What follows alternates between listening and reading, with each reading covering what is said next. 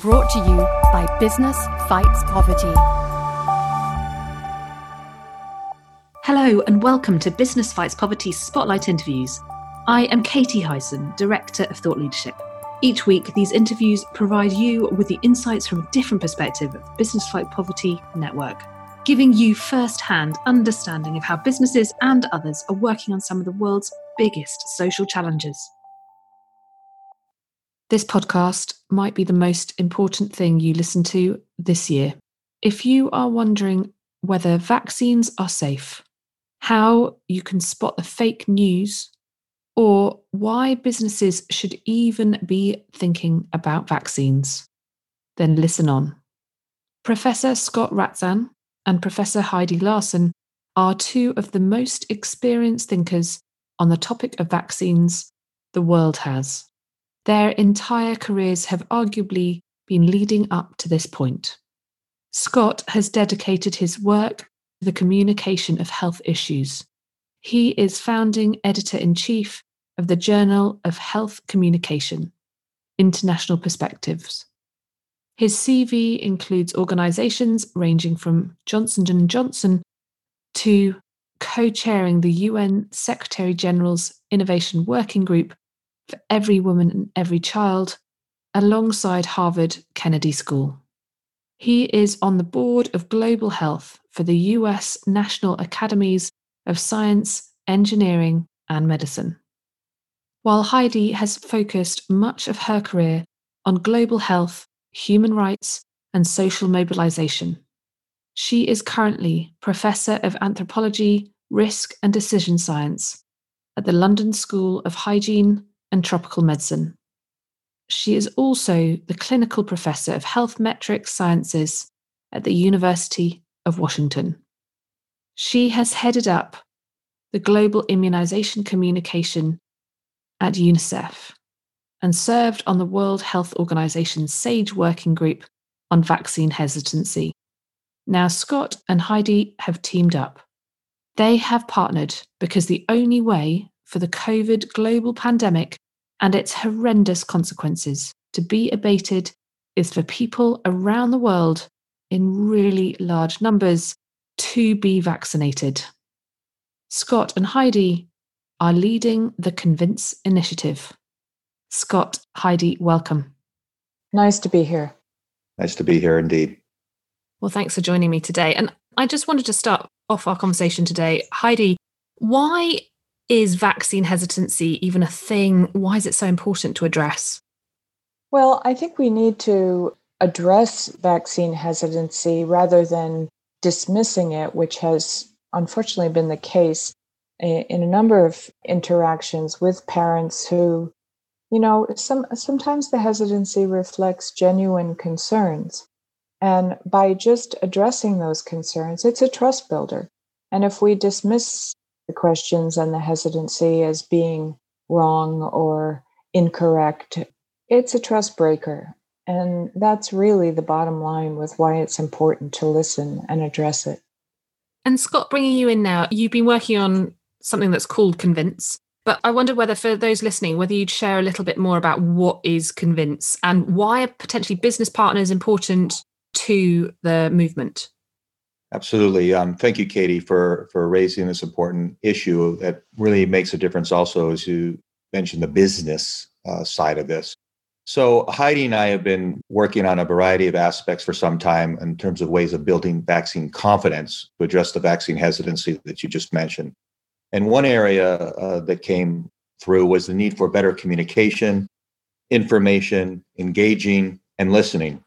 And as such, we had a a series of dialogues with Wilton Park, and Heidi and I thought about what was a way that we could continue to galvanize various populations and various sectors around the issue. So we came up with CONVINCE, which stands for COVID New Vaccine Information, Communication, and Engagement, as a multi sector initiative to garner interest and ongoing galvanized participation to address the issue in multiple ways. One area that was front and center, while most of this has been done with political and public health interests and, and groups in mind, was how do we get the private sector engaged? And hence, the business group through the US Council for International Business got together and formed a very important arm called Business Partners to Convince that focuses much more on ways of getting employers, employees, and the networks of these organizations, the chambers of commerce, the organizations of employers, and others to understand the issue of vaccine hesitancy, to understand there, there are ways to build vaccine confidence, and to figure out ways to both measure via surveys of where people might be in their companies and in their networks, but also ways of having some interaction with communicating effective messages and evidence based approaches. So that's the background of Convince. And um, Heidi and I have worked also with Nancy Lee at Wilton Park to continue these dialogues and also to address this not only globally, but also in regional ways. So we're happy to share that with um, Business Fights Poverty and also happy that Business Fights Poverty has engaged in business partners to convince, as well as the broader Wilton Park dialogues. And Heidi, bringing you in here, I feel like the reason why we're even talking about this, why we're even here, is that there are so many uncertainties around COVID and the vaccines. It's happened so fast, we're in unmarked territory, but also there's been quite a lot of potentially misleading information out there. From your kind of expert perspective, where are we? What is COVID? What do the vaccine programs actually look like? What should people be aware of? Well, uh, COVID is a, or specifically coronavirus 19, uh, 19 because it was identified in 2019, is an absolutely brand new virus that we've never seen before. And it's, you know, as we all know, it's traveled the world fast and furiously and has not slowed down. In fact, we're seeing new variants and a surgence which we expected in the winter months because people are more inside. There, there are groups of people closer together than in the summer and in the, the times of year where you're more outside and more distanced naturally. And so while we were expecting more cases in the winter, it's really been even more than we expected. And good timing to have identified at least two and probably more vaccines that have been gotten emergency approval in record time, really. And not record time, record time in the development process because it's new technologies that have allowed it to be developed fast. Also, while these are new vaccines, the, the platforms and approaches are not brand new. They've been worked on for a while. But for the public to know, the safety measures have not been shortcut. So it's absolute incredible timing that we have these opportunities with these new vaccines because we're at a crucial point in the pandemic and we really need to rein it in so it doesn't kill and and really it's an incredibly debilitating virus that we also don't know how long the symptoms last. We've seen phenomena called long COVID, where months and months afterwards, people still have neurological, um, heart, other symptoms that are not even respiratory, which is how the virus starts. So we're in a very difficult time, but it's also an exceptional moment where we can really, like never before, demonstrate the value of vaccines. I want to prod you a bit further on that kind of the value of the vaccines versus the risks involved in potentially the vaccines area. There's potentially a bit of public kind of anxiety around, as you said, you know, something that's been developed super fast. Is that anxiety unfounded? Is there anything that people should know? Like, what would be your advice to people?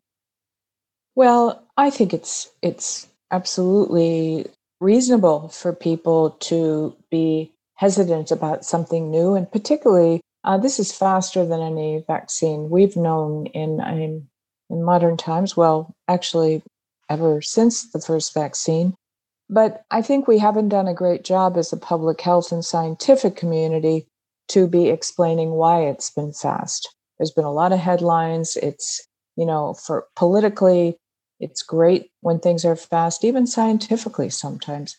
But we haven't really done a good job of explaining to the public why it's faster. You know, we characterized, or the global health community characterized the vaccine much quicker than normally, historically, because of new technologies. Some of these new ways of making the vaccines are again because of new technologies we didn't have before. But again, we have not, as a scientific community, shortcut the rigor of the trials. Hundreds of thousands of people have taken the, you know, across the various vaccine trials. Hundreds of thousands of people around the world have taken these vaccines and put themselves first to be able to prove for others that they're safe and effective. And we should thank them, actually. So, the part where I do understand people's concerns and where we will need to watch very carefully is what they call post marketing surveillance. And that is after vaccines are approved and once they get distributed to the public and they're going out to a lot of people, it's these longer term potential risks. And, and they would be rare because usually, if you see any immediate reaction to a vaccine, we would have seen it by now, or any serious reaction which we haven't across these vaccines that are that have made it to phase 3. So that's a good thing, but I do understand some people's concern that well maybe I have some kind of I'm one of that those very rare cases where you know I might react to the vaccine differently than others. So, but that's really why we need heightened safety monitoring. As we saw, there have already been a few cases of people with I think it was in the US, six people out of nearly 250,000 had had a, an allergic reaction, anaphylaxis, and which was, you know, they had the right treatment there to stop the reaction.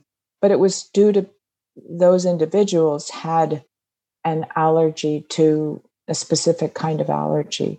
It's not for everyone with any allergy that's going to have that reaction, but they, they had a specific type of allergy. So that's when you say, okay, we need to pay attention to this. And they immediately, Pfizer and, and Moderna, have added indication on the guidance that, you know, this, okay, this should not be recommended for people who have allergies to X, Y, and Z. So in that sense, we, we are carefully monitoring, especially given how many people will be vaccinated, because it's inevitable that there will be coincidental things happening also that are not related to the vaccine, but seem to be. Thank you, Heidi. And Scott, I want to bring you in at this point because we want to talk about businesses mm. and why businesses should be part of this sort of thinking about the vaccine and how whether their employees are sort of getting engaged with it, etc. What are the big questions that you're hearing from companies, the concerns that potentially they're um, hearing from their employees? First, I'd like to say what Heidi articulated very well that this is a big challenge. One, to understand that COVID is real, that there are personal protective measures that you need to take whilst you're waiting for a vaccine and whilst you might not even have access to a vaccine yet. So there's there's a lot to do both on the front end of people understanding what it means to bring a vaccine to market and also ways that we talk about it. We've been using terms that most people don't know about even bringing any medicine or vaccine to market with phase three and antibodies and antigens and a lot of different terms that now people are worried about. Even post marketing surveillance and sometimes phase four, we call these trials, get in the way of a regulatory thinking rather than necessarily thinking about what we need to know to make a decision. So there's that kind of challenge that you know, businesses need the same kind of frequently asked questions answered in ways that they can understand from a business perspective and their employees can understand about what to do and what they need to know.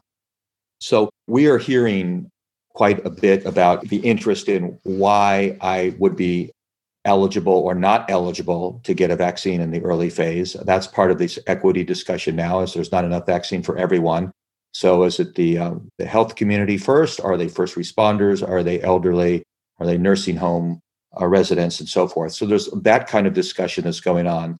Then I think what we will have are some of the challenges that we face. That this is not like a, a flu shot where you can do a, a drive by or walk in and walk right out.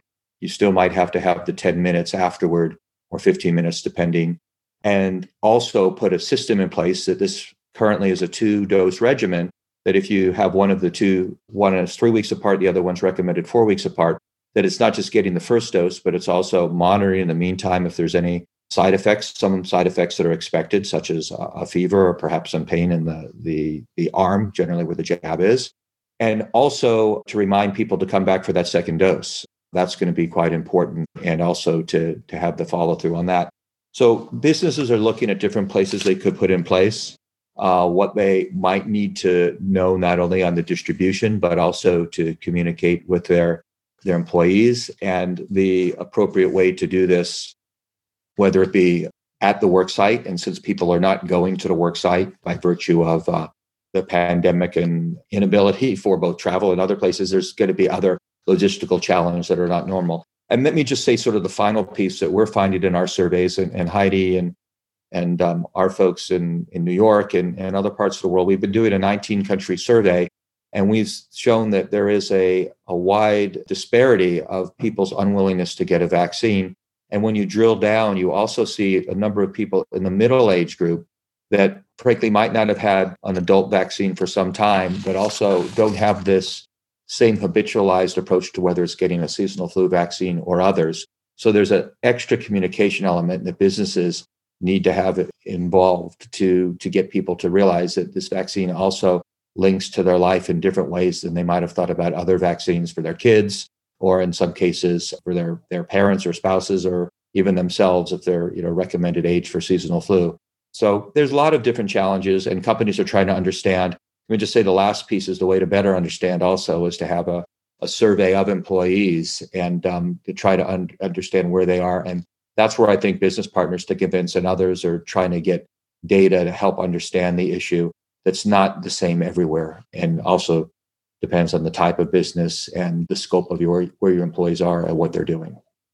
And why specifically, Scott, do you think business should actually sort of lean in and take action on this rather than just sort of sit back and think, oh, well, civil society or the healthcare system should be leading this? Sure.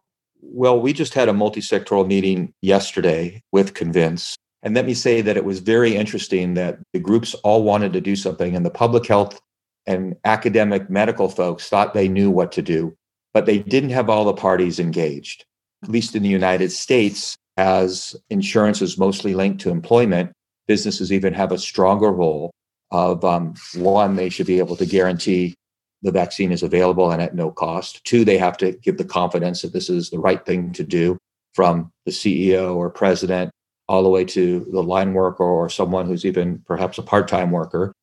Also, need to figure out how they can get to the level of 80% of their employees vaccinated so they have confidence that they have a workforce that's protected and then also linked to their supply chain and their customers. So there are so many different challenges and business is not getting and I'm speaking even you know, locally the leadership that they need from government alone. So like many ways we have to figure out a way to work together and um, have the appropriate groups take charge and have the ethical compass in place to do the right thing for their employees and their customers and the communities where they live.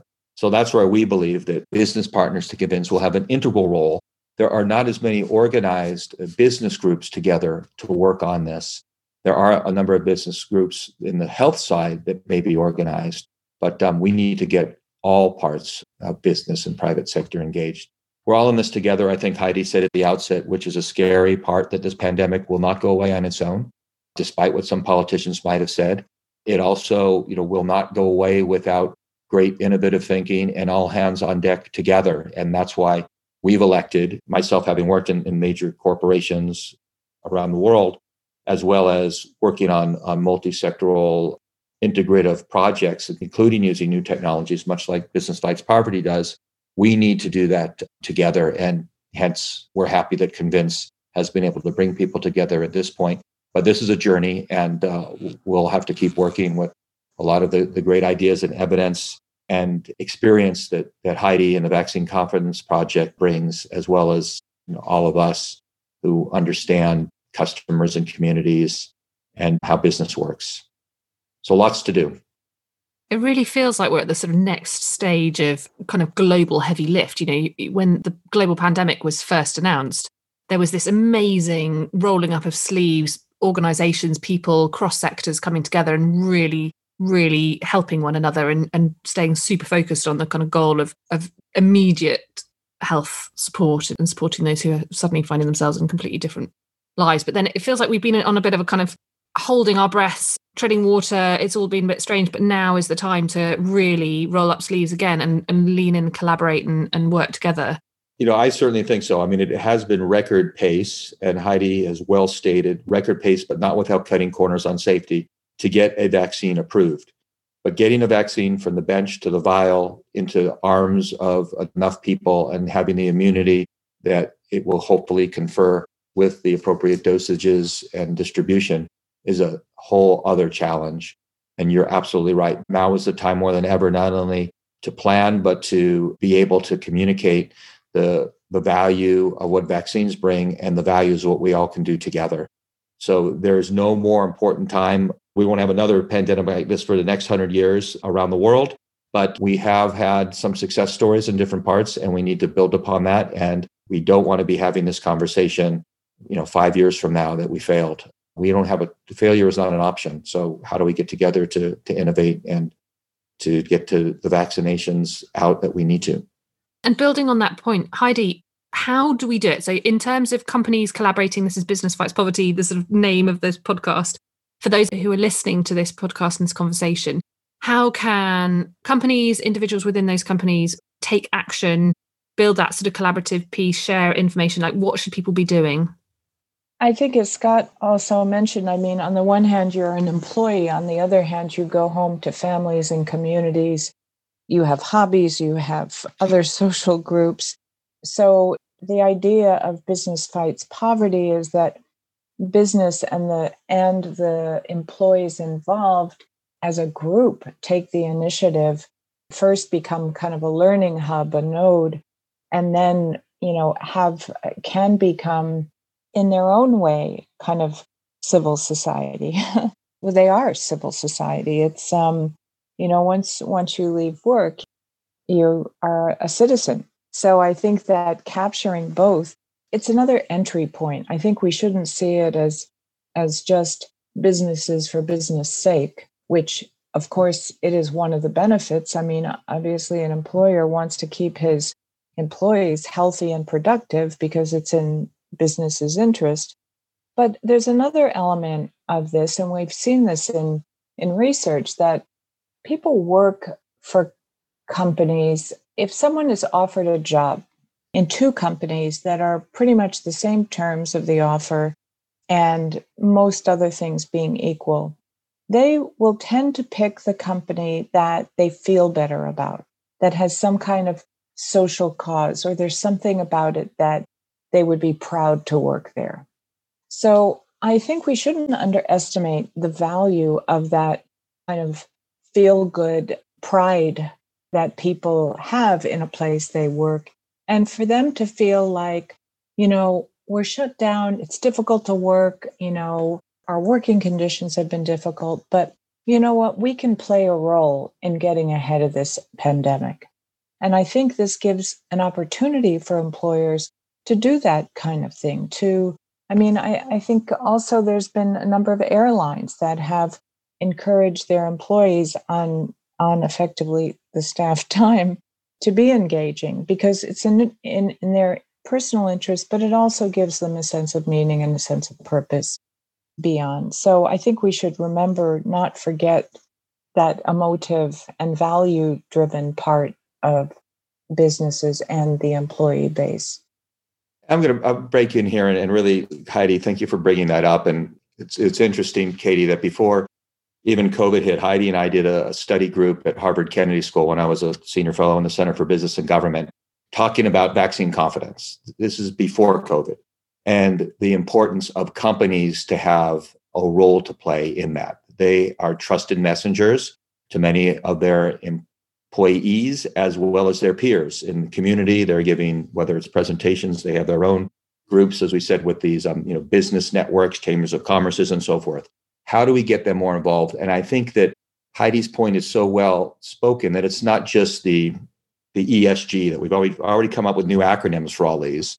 but the sustainability of business, the corporate equity or the equity that could be built with business for them, their families, their partners, where they are in society, as well as responsibility, and not even to call it corporate responsibility, it's societal responsibility.